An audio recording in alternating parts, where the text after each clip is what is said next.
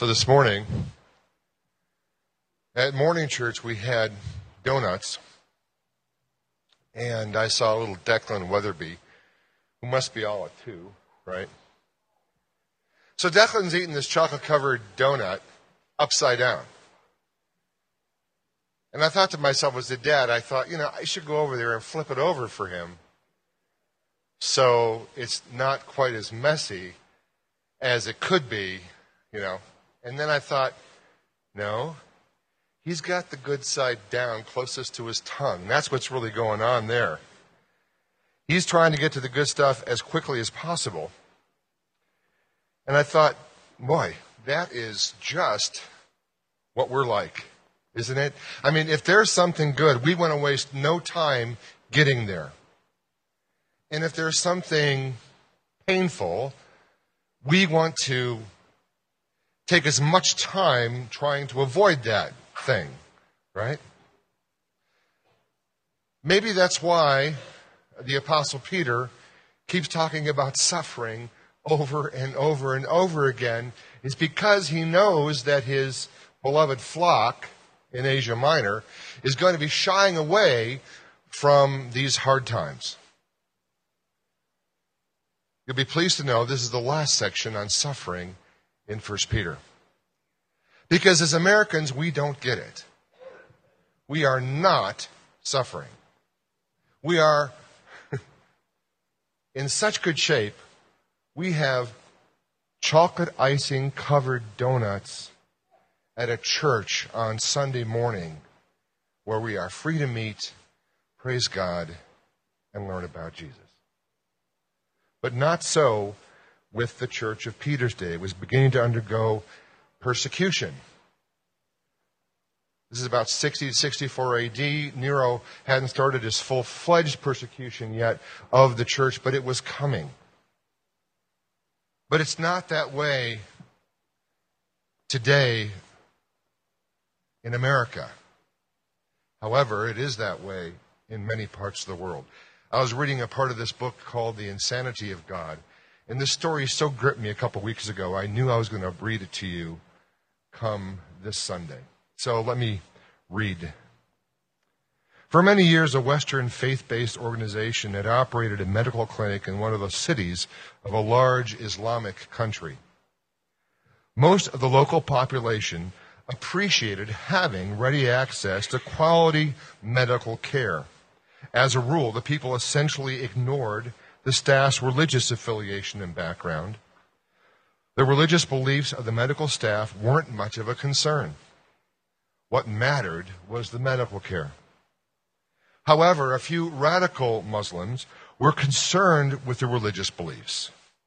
And the most militant and outspoken opponent of the medical ministry lived right across the street from the clinic's front entrance.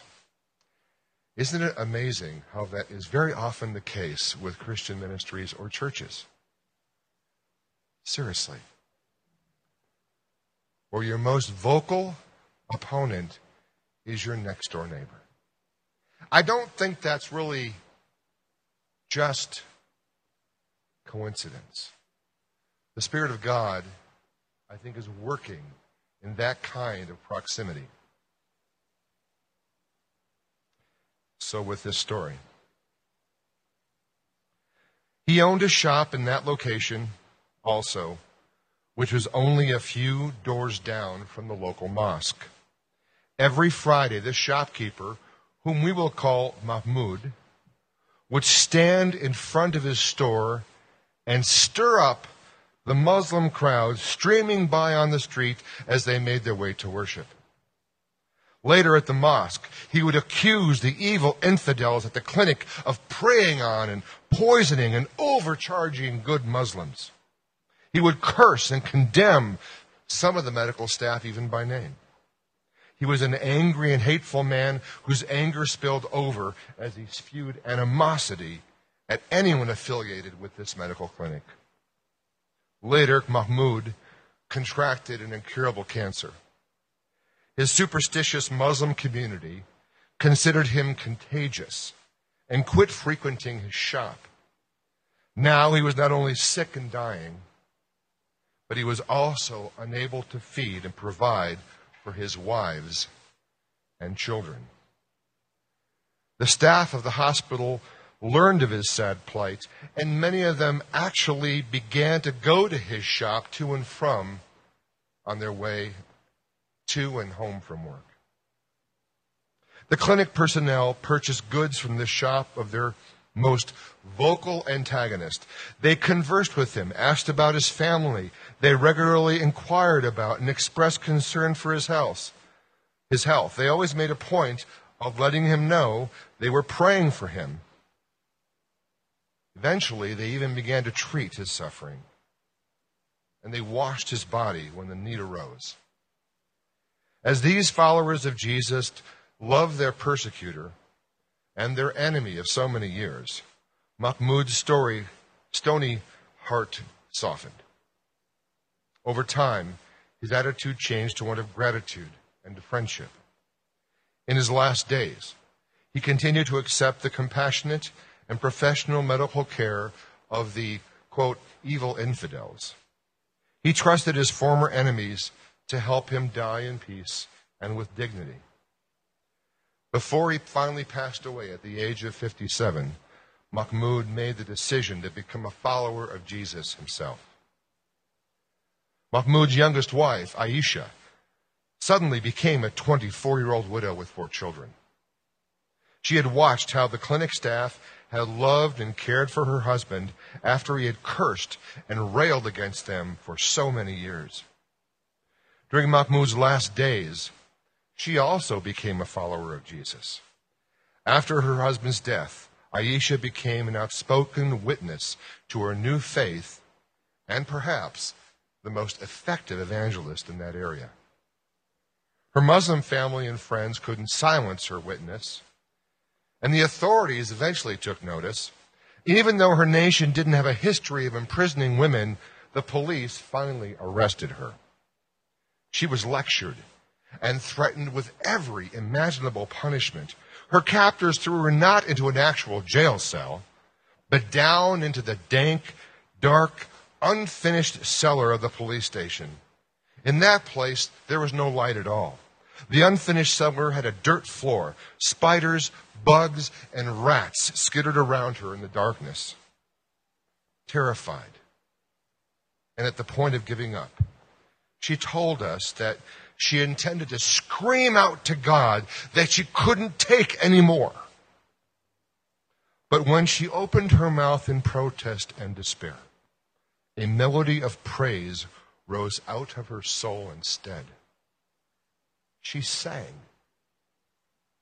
Surprised and strengthened by the sound of her own voice, and overwhelmed by the renewed sense of God's presence beside and even within her, she began to sing her praise and worship to Jesus even more loudly.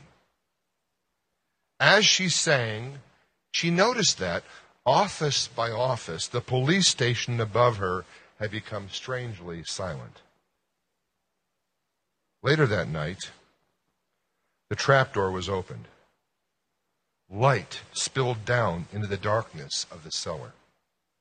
The chief of police himself reached down, pulled Aisha out, and told her, I'm going to release you and let you go home.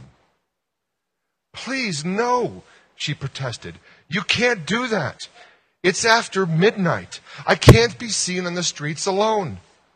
He, of course, knew that it was against the law for a woman to be alone out at night. She wondered if maybe this was a trick to get her into more trouble. You don't understand, the chief told her. There's no need to worry. I am going to personally escort you home on one condition.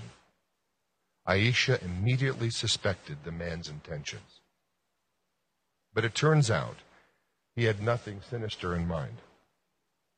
The chief of police, one of the most powerful men in the city, looked at 24 year old Aisha and shook his head in bewilderment. I don't understand, he said. You're not afraid of anything. He sighed and shook his head again. My wife, my daughters, and all the women of my family are afraid of everything. But you are not afraid of anything. So now I am going to take you safely to your home tonight. Three days from now, I'm going to come to get you and bring you to my house. I want you to come to my house so that you can tell everyone in my family why you are not afraid. And I want you to sing that song. In truth, I am certain that Aisha was afraid. She, like so many believers living in persecution, simply refused to be controlled by her fear. By faith, she found a way to overcome her fear. That story just grabbed a hold of me and wouldn't let me go. Again, it's from a book called The Insanity of God. Because we are a culture that tries to avoid suffering. We are a church culture, an American Christian culture that tries to avoid suffering. But there is persecution on the horizon.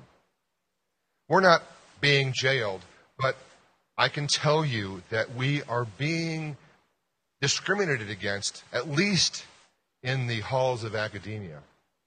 If you profess to be a Bible believing Christian and you want to get a position in a university teaching, you're going to have a very, very tough road being accepted as part of the group. If you are one of those narrow minded, bigoted, Bible believing, fundamentalist, homophobic, whatever Christians. Because that's the way the culture is getting, getting to look at us. It is going to be the new normal. It's going to be the new normal for the American church. Not right now, but in the future. Peter's writing to people who are just beginning to experience persecution. And I think we're there as well. So don't be surprised when things go badly for you if you claim to follow Jesus in the years ahead. Don't be surprised. Don't have unrealistic expectations about what it means to follow Jesus. The health and wealth gospel, I think, will just naturally shrivel up and die. Because it just simply doesn't work most of the time. Fiery ordeals, however, are an avenue that God's going to use to draw us closer to Himself so that we can become more true, truer worshipers of God because that's the end game of persecution. It burns out the chaff. It filters out the impurities. And what you're left with is a faith that is more pure. And that's what we have to look forward to, I think, with a little bit of persecution. So let's go to 1 Peter chapter 4. I'm going to read this through once, and then we'll go back again and just look at it line by line. It'll be up on the screen to my right. Dear friends, do not be surprised at the fiery ordeal that has come on you to test you, as though something strange were happening to you. But rejoice inasmuch as you participate in the sufferings of Christ, so that you may be overjoyed when his glory is revealed. If you're insulted because of the name of Christ, you are blessed for the Spirit of glory and of God rests on you. If you suffer, it should not be as a murderer or a thief or any other kind of criminal, or even as a meddler. However, if you suffer as a Christian, do not be ashamed, but praise God that you bear that name. For it is time for judgment to begin with God's household. And if it begins with us, what will the outcome be for those who do not obey the gospel of God? And if it is hard for the righteous to be saved, what will become of the ungodly and the sinner? So then, those who suffer according to God's will should commit themselves to their faithful Creator and continue to do good. Let's go back to verse 12. Now, Peter's words are Don't be surprised at the fiery ordeal that has come upon you. Those are his literal words.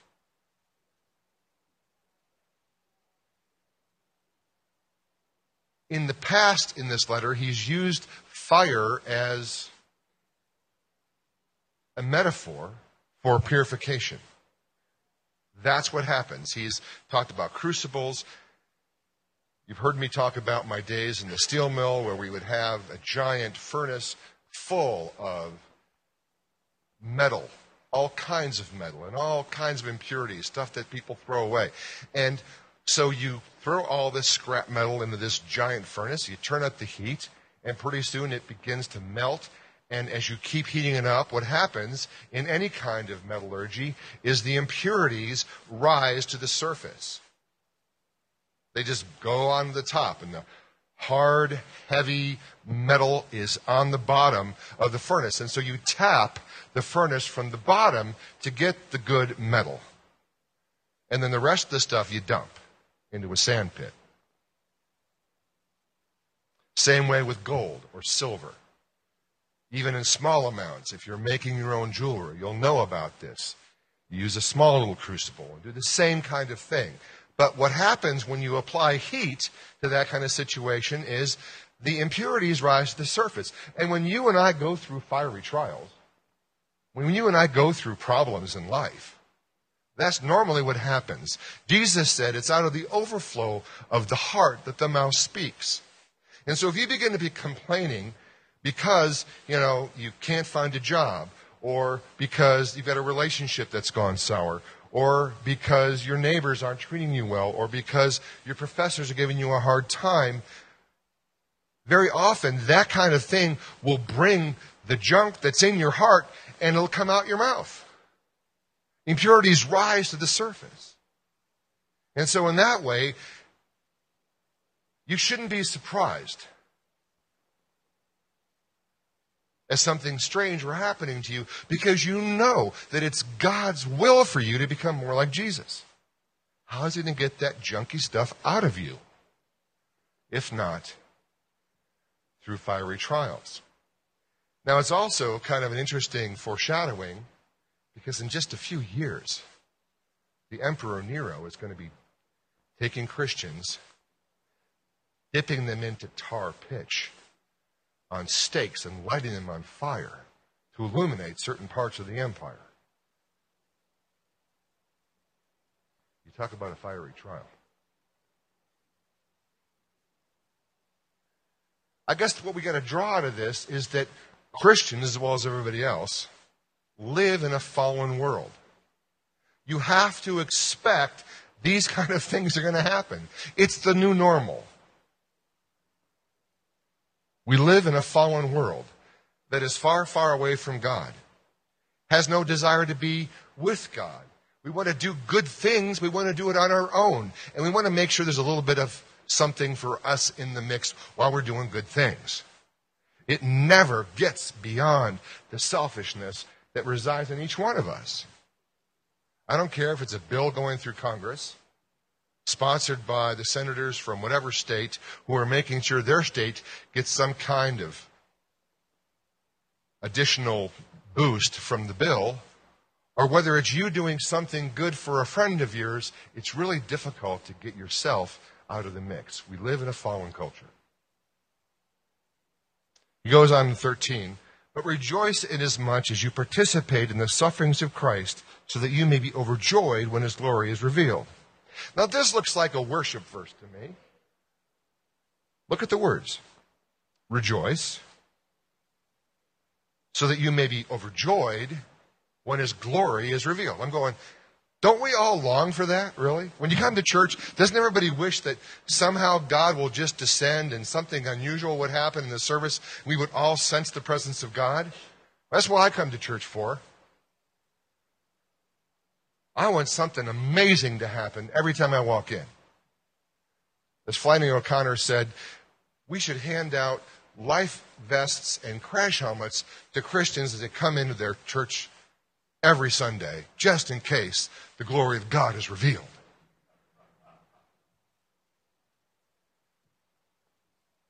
We're hoping for that.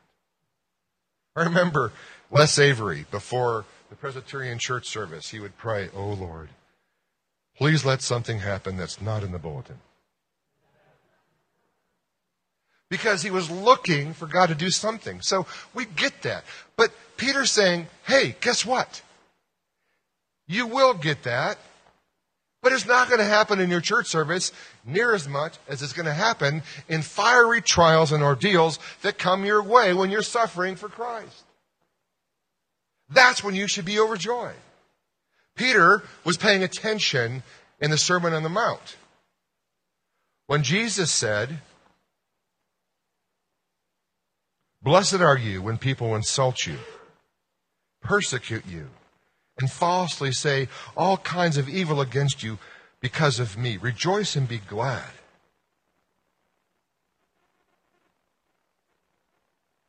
We need to worship because God's glory is coming.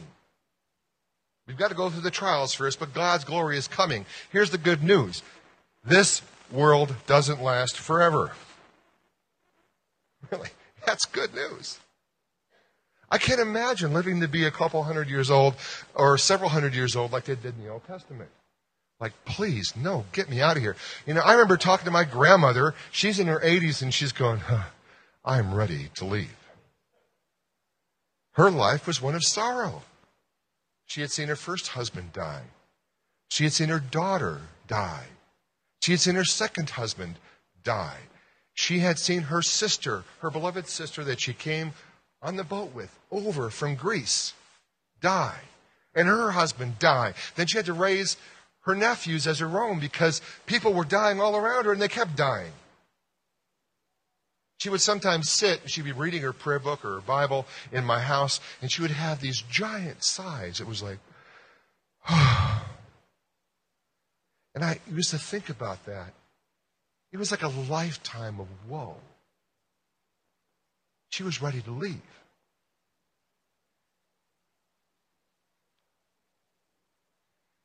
Here's some good news.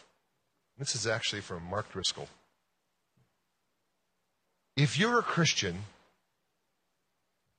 this earth, this life, this existence is as close to hell as you will ever get. The corresponding bad news is that if you are a non Christian, if you've rejected Jesus, this is as close to heaven as you will ever get. Your heaven is our hell. We love you, join us. Driscoll said in his inimitable way. He's so cuddly, that guy. But sometimes he spills some truth. And that's one of them. Let's go on. Verse 14. If you're insulted because of the name of Christ, you are blessed, for the Spirit of God and the glory of the Spirit of glory and of God rests on you. Now you'll notice that Peter is not saying this glory is going to get you out of a jam. He says, when you're insulted because of the name of Christ, you are blessed, mimicking what Jesus said. For the Spirit of glory and of God rests upon you. I mean, if you are being persecuted for your faith, you're doing something right. If people are upset with you because you are too vocal about Jesus, you're doing something right. Now, I don't necessarily think that we are always insulted because of the name of Christ. Sometimes I think we're insulted because we're jerks as Christians. I really do. So Peter's not talking about that, and I'm not talking about that. But it reminds me of that story of Aisha.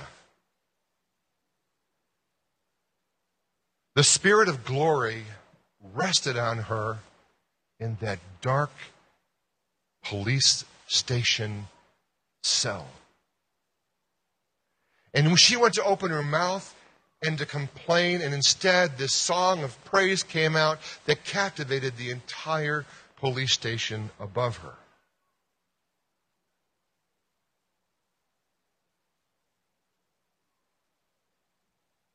The Holy Spirit gives us gifts. He gives us abilities that we would not otherwise have.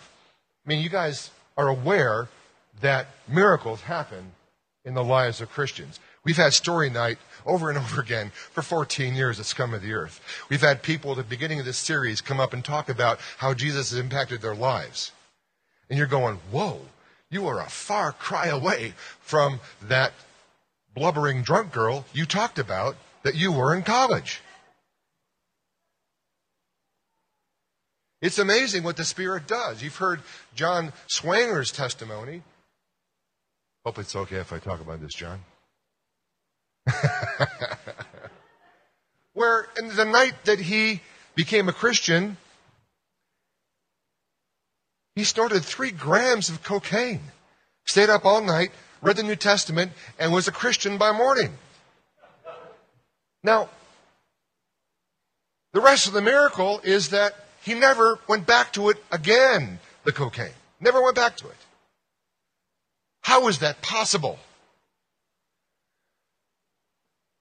I'll say, by the same token, anybody who has struggled with any kind of addiction over 10, 20, 30 years and comes out free and clear at some point in their lives, that is no less a miracle of God than God doing it all in one second. We see the Holy Spirit do things that we are not able to do as people. It's amazing.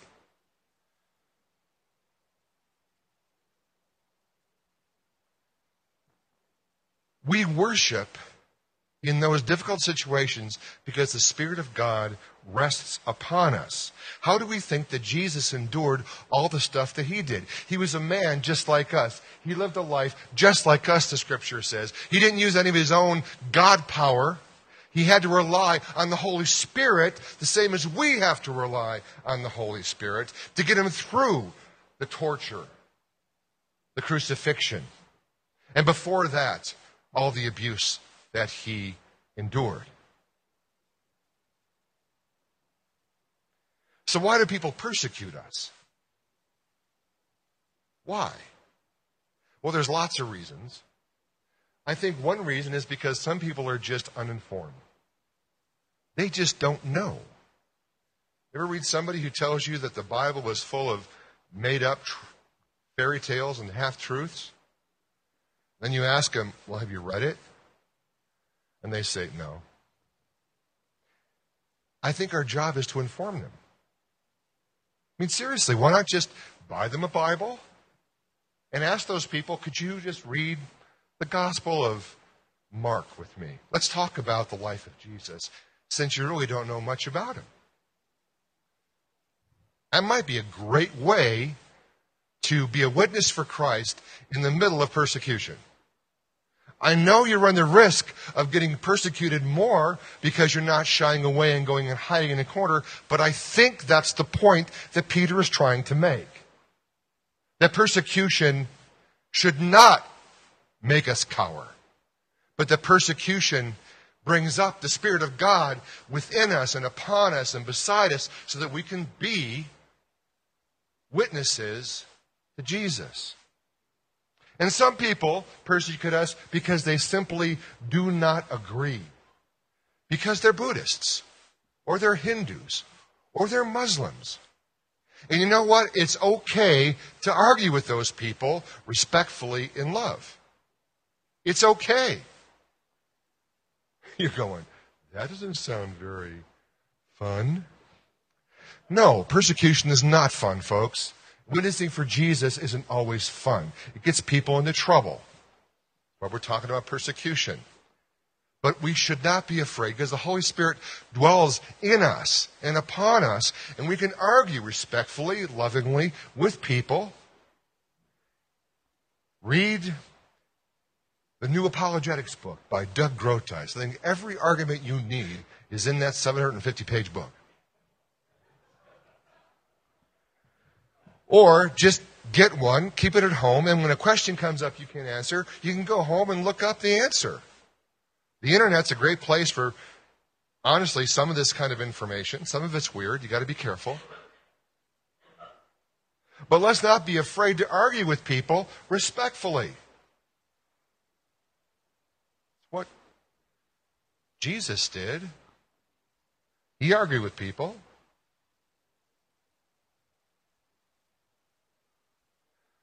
And there's sometimes persecution comes from religious people. And by that mean I mean people more religious than you.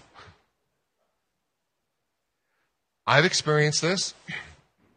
Uh, Christianity Today did a uh, online article about the time several years ago where I allowed a poem to be spoken at Christmas Eve that contained the F bomb. A lot. And they wrote the article was in two or three parts. It actually ended up being four parts because they got so many responses to this article that a Christian pastor would allow such a thing to happen on a Christmas Eve. They were now Muslims don't read Christianity Today or go to visit its website out of Ur, right? Or out o fur, if you want to remember where the website is out of Ur, you are, or out o fur. There you go. They had so many responses from Christians, some of which were in favor, some of which were not in favor. The most vehement responses were from people more religious than me. My daughter Katina is getting married on a beach in Florida, and I am so upset by these responses that I'm in the hotel room responding on my computer to their responses to the article. My wife comes in, she goes, What is wrong with you? Your daughter's getting married in an hour on the beach. You're supposed to do the ceremony. Like, what are you doing? She was right. I shouldn't have wasted any time on them. I should just ignore them. And I'll say this if people more religious than you come after you because of your faith in Christ, just ignore them and go do what you need to do. Thank you. And then some people persecute us because we've sinned against them, because we're not perfect. Right?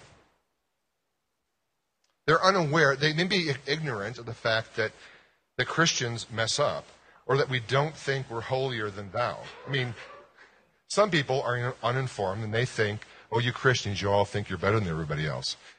And in which case, the right response is to inform them and say, no, honestly, just the opposite. We think we're worse than everybody else. Ever been to a church? Look who's there. I mean, there's like the dregs of society. We're all messed up. We all need a crutch. No, we don't need a crutch. We need an emergency medical transport system just to get through life. We need Jesus really badly. And we mess up. See, we're a bunch of sinners. That's why we need grace from Jesus. So, not only are you uninformed, right?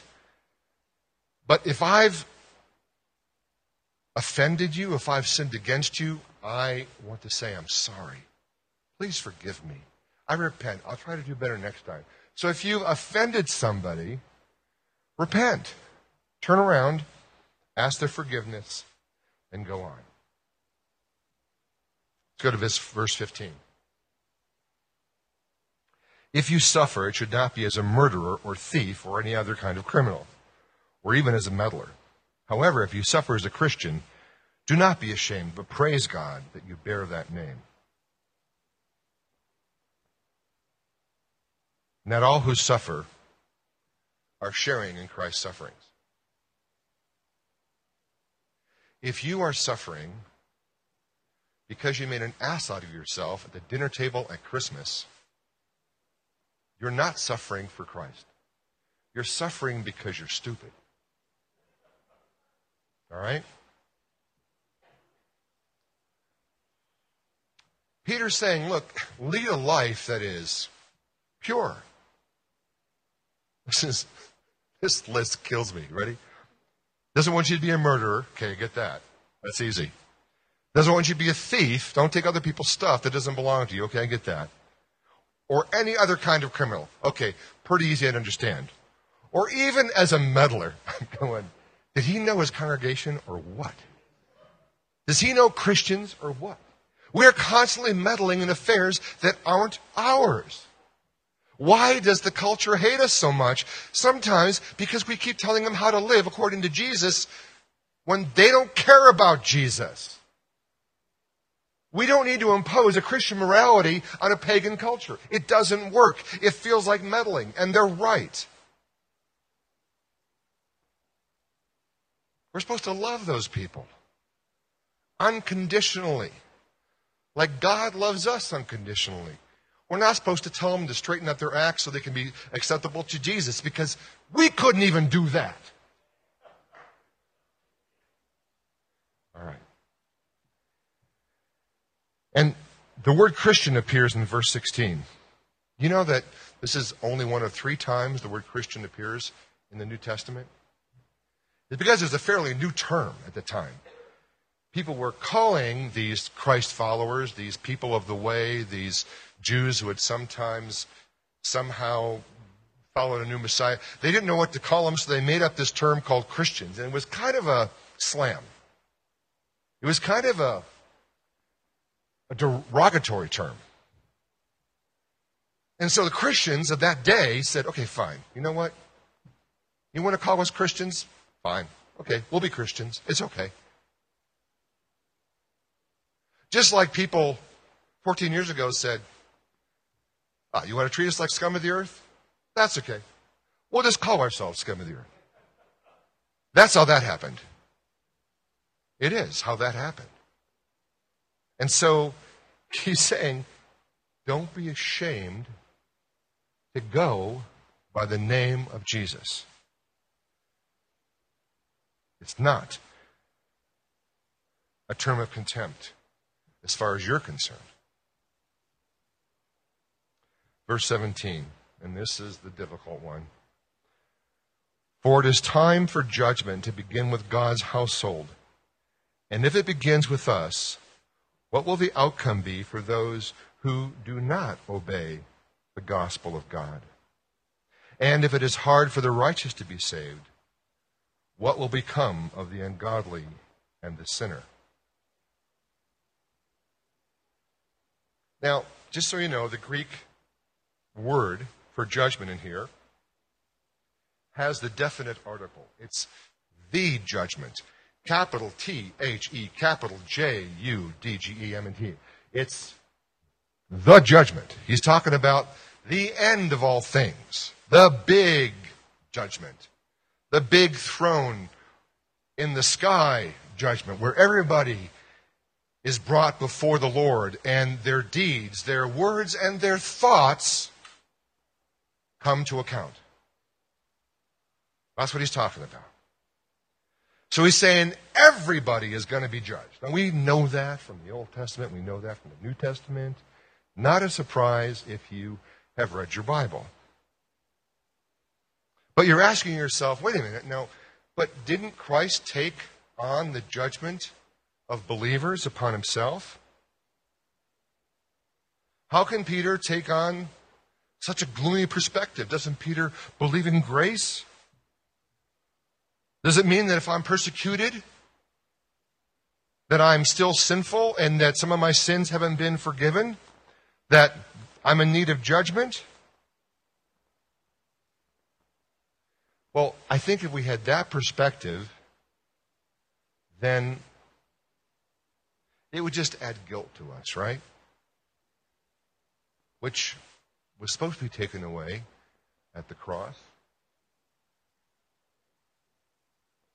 Here's the deal you cannot read a sentence like this out of context of everything else Peter has said in this letter.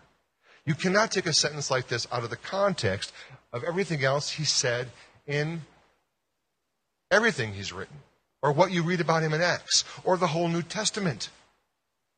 You got to take this in context. Of course, Peter knows that his guilt and shame were paid for by Jesus. Nobody knows this as much as Peter knows this, who denied Jesus not once, not twice, but three times after having lived with him for three years.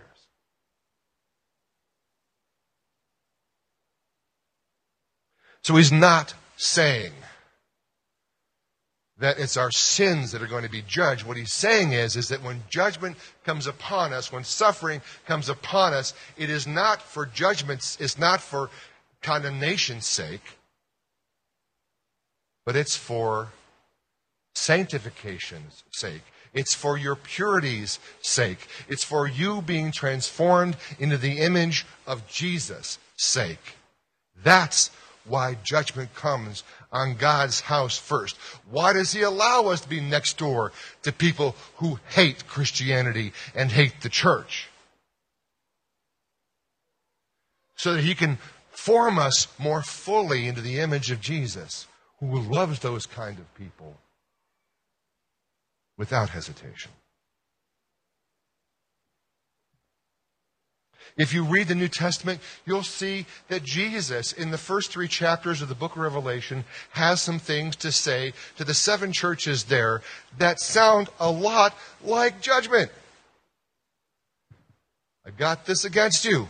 You're doing this okay, but you know, you've really left your first love over here, which is me. You better stop doing what you're doing and start getting the right stuff from me. Mean, Jesus is not fooled. He knows what we're like. But we're not going to be condemned because of that. No, we're going to be sanctified. He's trying to call us up to a higher place, to be better people, to be more like Him, more loving, more helpful, more serving, more kind, more compassionate, more truthful than we ever have been before. In this passage, Peter has three ways of looking at persecution. First, he calls it a test of faith. It's that fiery ordeal, it's that purification. Once we've gone through it, we know we're committed. See, Jesus knows how committed we are, but we don't know how committed we are until he lets us go through a little bit of trial, suffering, and judgment. You understand? He needs you to know where you are. And so he takes you through it. And when you go through, you're going, whoa, wow, can't believe it came through that. And I still love Jesus. I'm not shaking my fist at heaven at the moment. In the past, I would have been shaking my fist at the sky, going, You dirty God. Look, I made it. I'm here. You guys ever have those periods in your life where you look back and it was so difficult, but you grew so much from it? You would say to people, You know what? As hard as that was, those first years of marriage were so difficult. But look where it's brought us. You know, when I think back on how poor we were, we had no money for a table or chairs. We had to use that old rickety stove that was in the apartment, open it up, sit on the floor, and use the stove do you call it, door as a table. You know, those are some difficult times, but they kind of gleam like gold in my memory. I wouldn't trade those times for a million bucks. I wouldn't give you a nickel for any more of them, but I wouldn't trade those times for a million dollars. Second, Peter looks at trials as identifying with the sufferings of Christ. I mean, we follow a crucified Savior. You believe in a God who was killed. If they did that to him, they're going to do it to us. Because the student is not above his or her teacher, and a slave is not above his or her master. If they did these things to him, they're going to do it to us, and in that way we complete the sufferings of Jesus because we are his body. His body is here on the earth. Jesus is still going through suffering in as much as he identifies with us individually and corporately. We are his kids, and he will judge the world for how the world treats us. Isn't that a scary thought? To think that some people will be in danger of hell for the way they've treated you. That just grabs me. I think, oh, Jesus, have mercy on my persecutors. Bring them to a knowledge of your saving grace.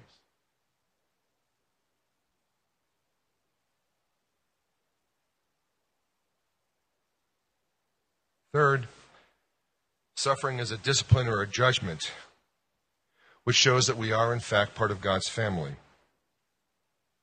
The final judgment has begun, but has begun with the purification of God's church, God's people, just as happened in the Old Testament. One reason to worship is because suffering is for our good. And we get to judge ourselves, really. We get to judge ourselves. We get to repent. He gives us that option.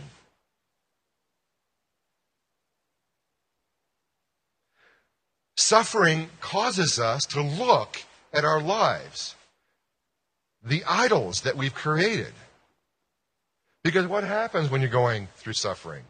You look for some relief. Because what you want is the chocolate frosting side of the donut. You don't want suffering. But when suffering comes, you start to do this moral inventory of your life. Like, okay, what's going on? Did I screw up someplace? Whatever. You know what? That's okay. Because suffering brings up to the surface the idols we hold. Sometimes they're idols of identity. I was reading a blog this week from a woman who all of her life had wanted her PhD in English literature. Really smart woman. I mean, she doesn't get a full ride from a very prestigious Ivy League university to get a PhD. But she had a husband, she had kids, she had uh, a community where she was involved, and this would cause everybody to be uprooted and and gone. And so she had to weigh do I really want this PhD? Why do I want this PhD so badly? And this is going to sound weird, but in addition to the fact that she loved her discipline, loved reading, loved writing, wanted to find out as much as she could about her discipline, the other reason that she wanted a PhD is because she didn't want to be lonely. She wrote this herself. I didn't want to be lonely. She wanted the company of other PhDs. People who loved Yeats, people who loved Keats, people who loved James Joyce, people who loved all those British authors, and she wanted to be able to confer with them and write papers with them and respond to them back and forth. She liked that camaraderie, and she goes, You know what? Basically, an idol in my life was this identity of myself as a PhD.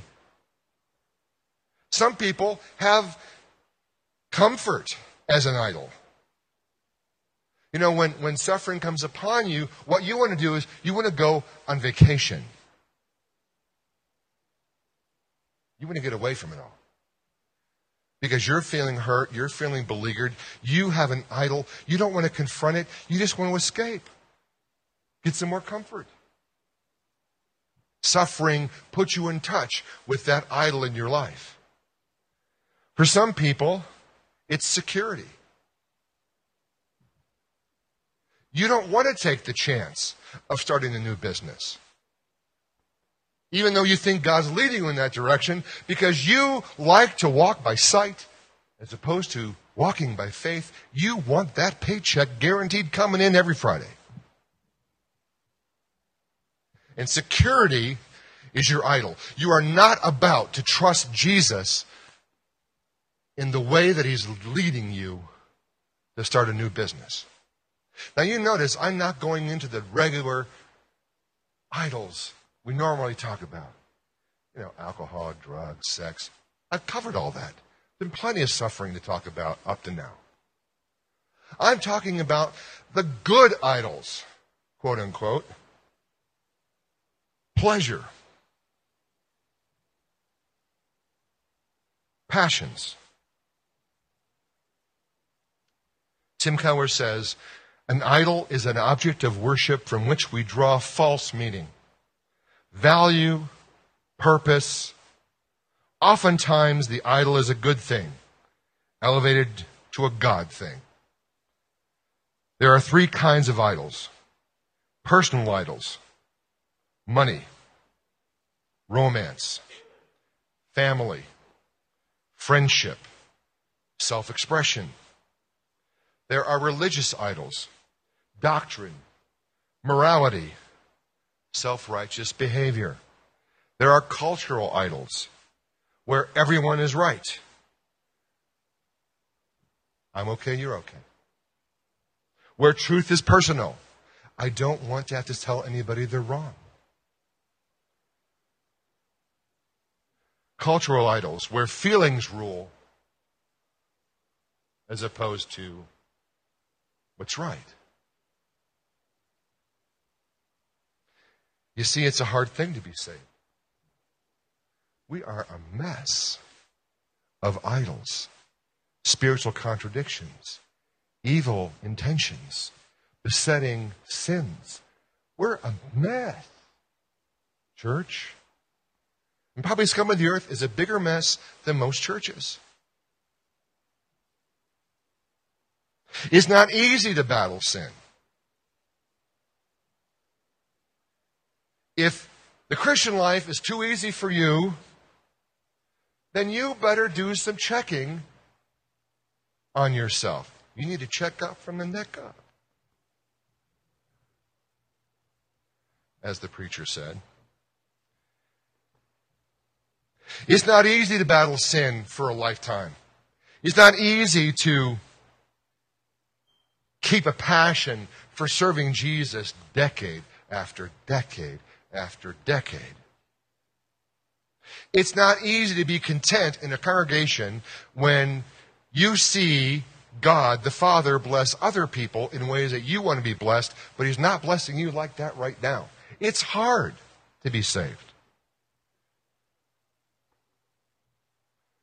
The struggle that you have to follow Jesus is evidence that you're in the right direction. Hard and difficult is the new normal. Last verse. So then, those who suffer according to God's will should commit themselves to their faithful Creator and continue to do good. This commit, this word, is the same word that Jesus used from the cross when he said, Father, into my hands I commit, into your hands I commit my spirit. It's Psalm 31 5. It's what he was quoting. It's what many Jews said as a prayer every day.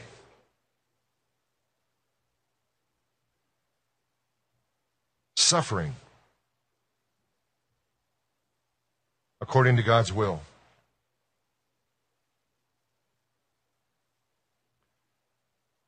Suffering reminds us of the good that Jesus' suffering has done for us. Suffering can cause us to be more compassionate and more empathetic to those who are going through suffering. Suffering makes us consider how maybe we ourselves have caused other people to suffer. And suffering ourselves can cause us to repent of the suffering that we have caused others. When you finally realize, oh my gosh, you know, I've been holding this against this other person, and now I'm suffering because I've done the same thing.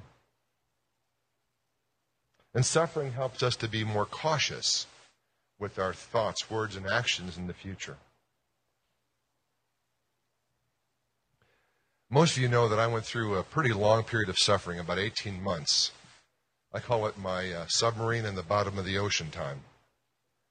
I felt like one of those World War II submarine movies where, you know, you have to go dive to the bottom and send up an oil slick to make everybody think you're dead because there's so many depth charges coming after you and you think you're going to die. We had a really hard time for about 18 months. Everything was gray, everything was brown. There were no bright colors. It was really, really hard. We had several marriages that collapsed, some on staff. We had financial problems.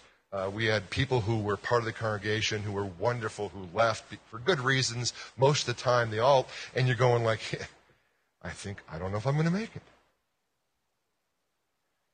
And during that period of suffering, I thought what came up for me, the idol that came up in my life, was my idolization of you, of the congregation, of the flock, because I thrive on relationship. I love scum.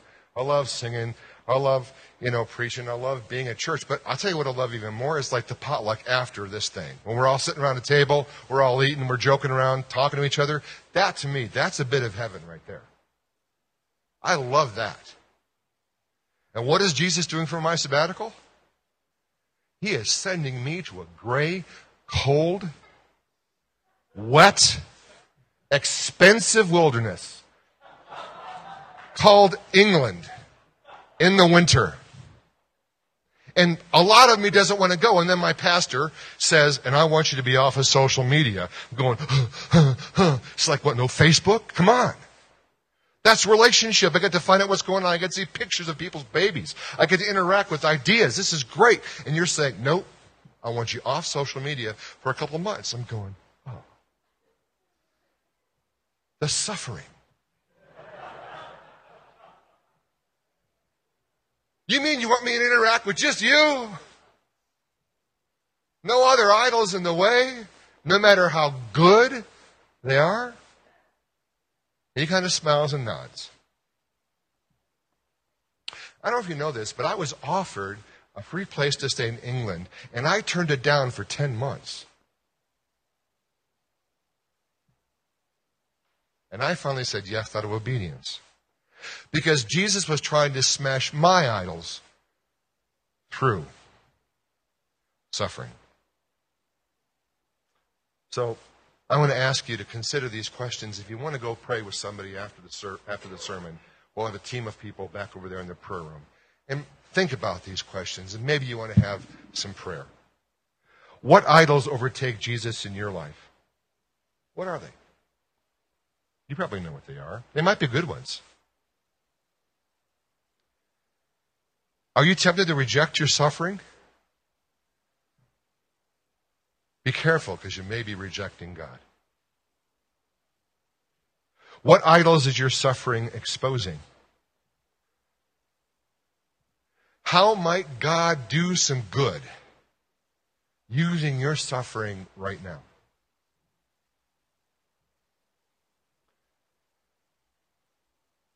And is there anybody you want to talk to about this more than Jesus? Feel free to pray with people when I'm done. Let me close.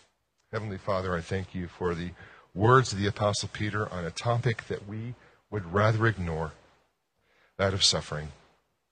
Thank you so much for his life, for him being a faithful steward, even in the middle of his own suffering as he was led to be crucified upside down for your name's sake.